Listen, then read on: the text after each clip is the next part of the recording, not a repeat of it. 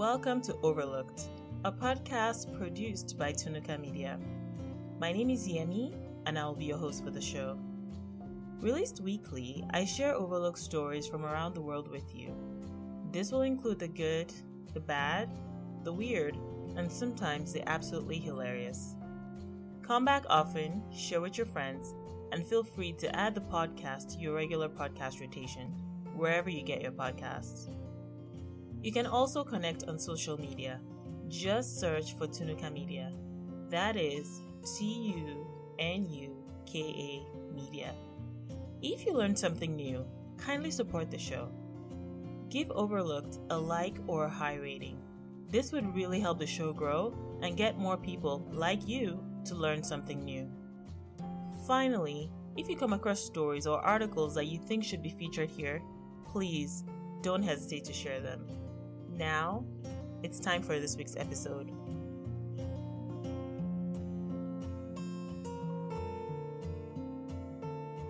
Hello, everyone, and welcome to another episode of Overlooked.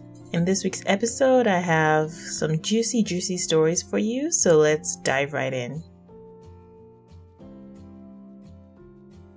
According to court papers, the former Prime Minister of Lesotho, Thomas Thabane, and his wife allegedly paid a criminal gang to execute his estranged wife.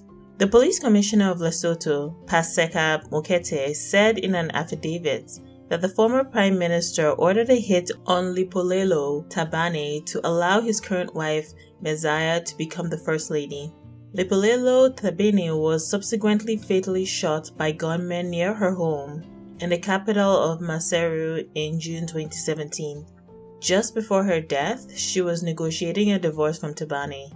The court documents state that the prime minister and his wife allegedly met with the head of a gang and promised them 177,000 US dollars and jobs in return for the hit.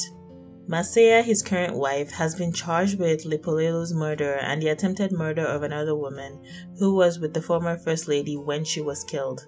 Thabane stepped down from office in May 2020 following months of pressure from his party to resign over his alleged involvement in the case. He has not yet been charged despite attempts by police to prosecute him. His lawyers have argued that he has immunity because of his position. The police commissioner has said that Thabane will now be charged with murder now that he is no longer in power. Chinese President Xi Jinping has promised to cancel the interest free debt owed by some African countries that were due at the end of 2020. This means that the Chinese would be giving some countries on the continent more time to repay their loans. President Xi Jinping has also announced that this is a way to help the continent during the COVID 19 pandemic. The announcement was made in President Xi's address to prominent leaders in the framework for the Forum on China African Cooperation, otherwise known as FOCAC. The debt suspension is being extended to countries that are hardest hit by the coronavirus and are under heavy financial stress. The Chinese president announced that China will work with the global community to provide better support by various means to help them tide over the current difficulty. Some African leaders at the forum include South African President Cyril Ramaphosa, Kenya's Uhuru Kenyatta, Senegal's Macky Sall, and Ethiopia's Prime Minister Abiy Ahmed. This move was necessitated by an initial call for debt relief by some African countries from international creditors. However, reports say that a Chinese newspaper Global Times has indicated that preferential loans, such as those by the Export Import Bank of China, are not applicable for debt relief.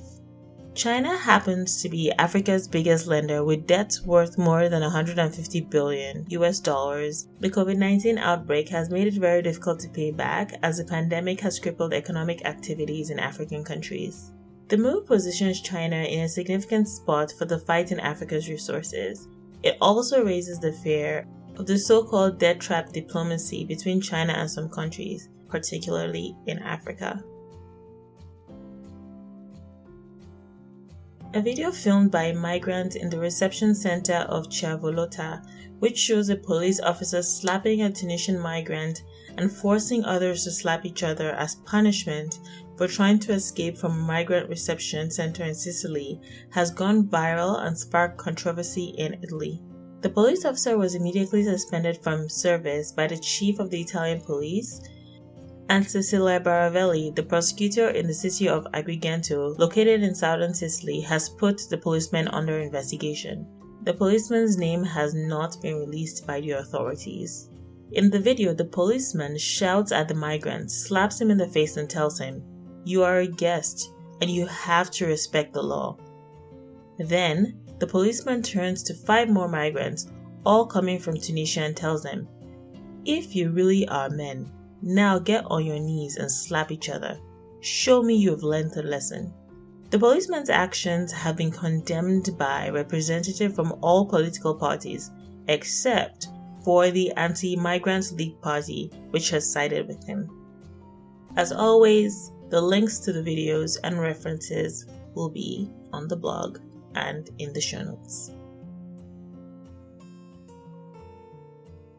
The French Pacific Island territory of New Caledonia will hold a referendum on independence from France on October 4th. According to the French government, the referendum was moved a month later from the original date of September 6 due to the coronavirus pandemic. New Caledonia is a remote island territory in the southwest Pacific of about 270,000 inhabitants. It has been a French territory since the year 1853 it is located about 2,000 kilometers or 1,242 miles east of Australia and about 18,000 kilometers or 11,184 miles from mainland France.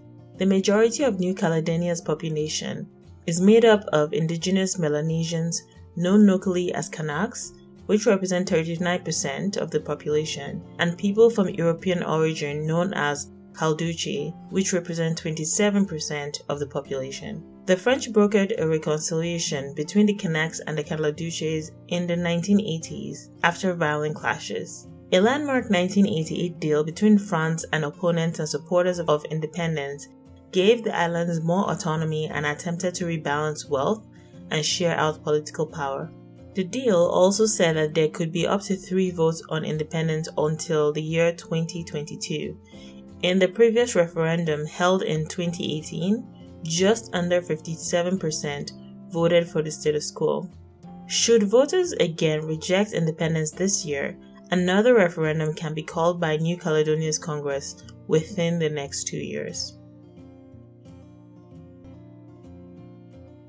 In Bulgaria, two senior officers from the General Directorate Combating Organized Crime, or GDCOC, and an Interior Ministry official were arrested during a special operation on Thursday, June 25th. The head of the GDCOC was arrested while taking bribes. The arrest was announced by Attorney General Ivan Geshev in an emergency briefing with Interior Minister Mladen Marinov. The Attorney General said that investigations continue in many locations and homes. The case involves an organized crime group associated with bribery, operating as an umbrella for drug trafficking and selling even outside Bulgaria. Interior Minister Mladen Marinov has instructed the General Directorate Combating Organized Crime to take control and will propose changes to its structure. He described what happened as unpleasant.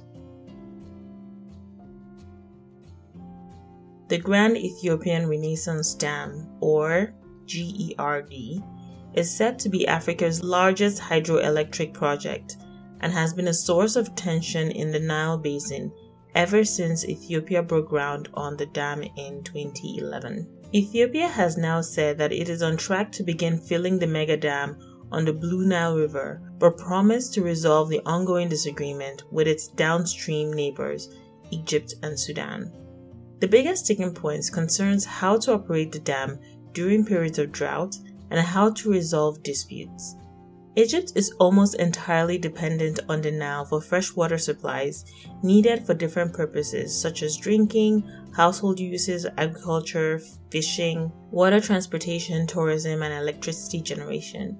Egypt is therefore anxious to secure a legally binding deal that would guarantee minimum flows and a mechanism for resolving disputes before the, before the dam starts to operate. Furthermore, in a letter to the UN Security Council, Sudan warned that the lives of millions would be endangered if Ethiopia moved ahead with a plan before an agreement was reached.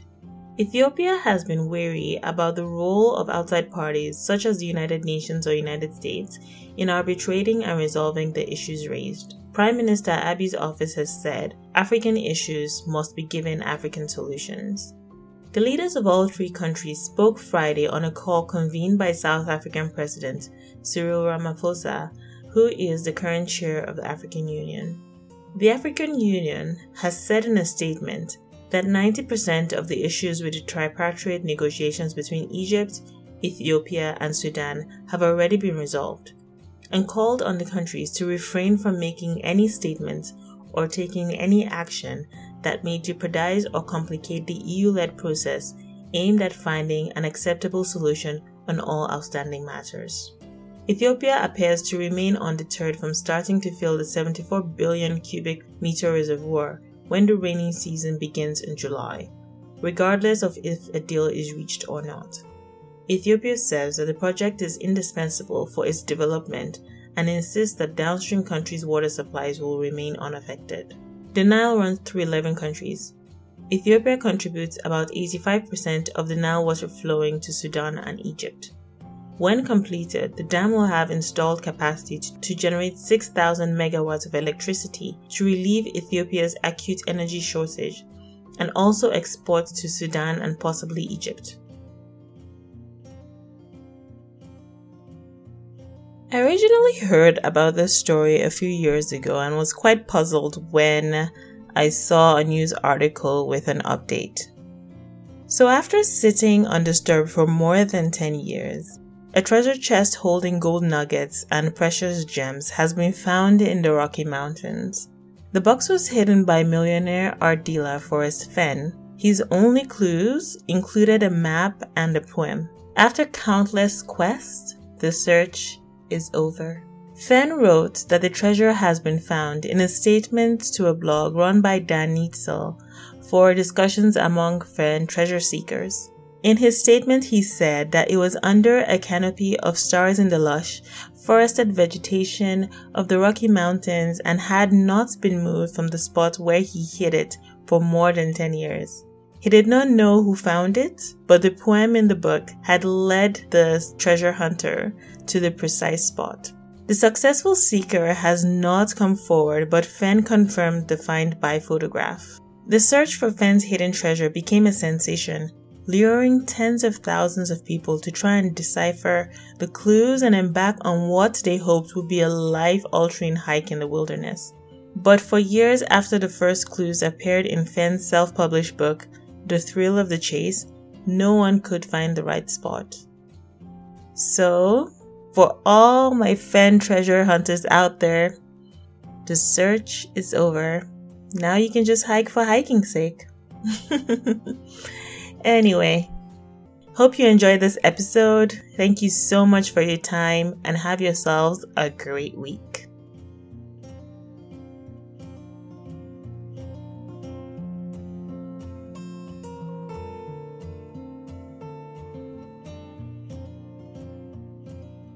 Listening, friends. As a reminder, the podcast is released weekly. Subscribe or follow across social media to be notified when a new episode is released. Overlooked is a Tunuka Media production, which also includes shows like Africa in My Kitchen, with more on the way. Follow Tunuka Media on Instagram, YouTube, Facebook, and Twitter to connect to say hi or to be on the forefront of upcoming shows and program schedules. Until next time, I'm your host Yemi, wishing you a better tomorrow.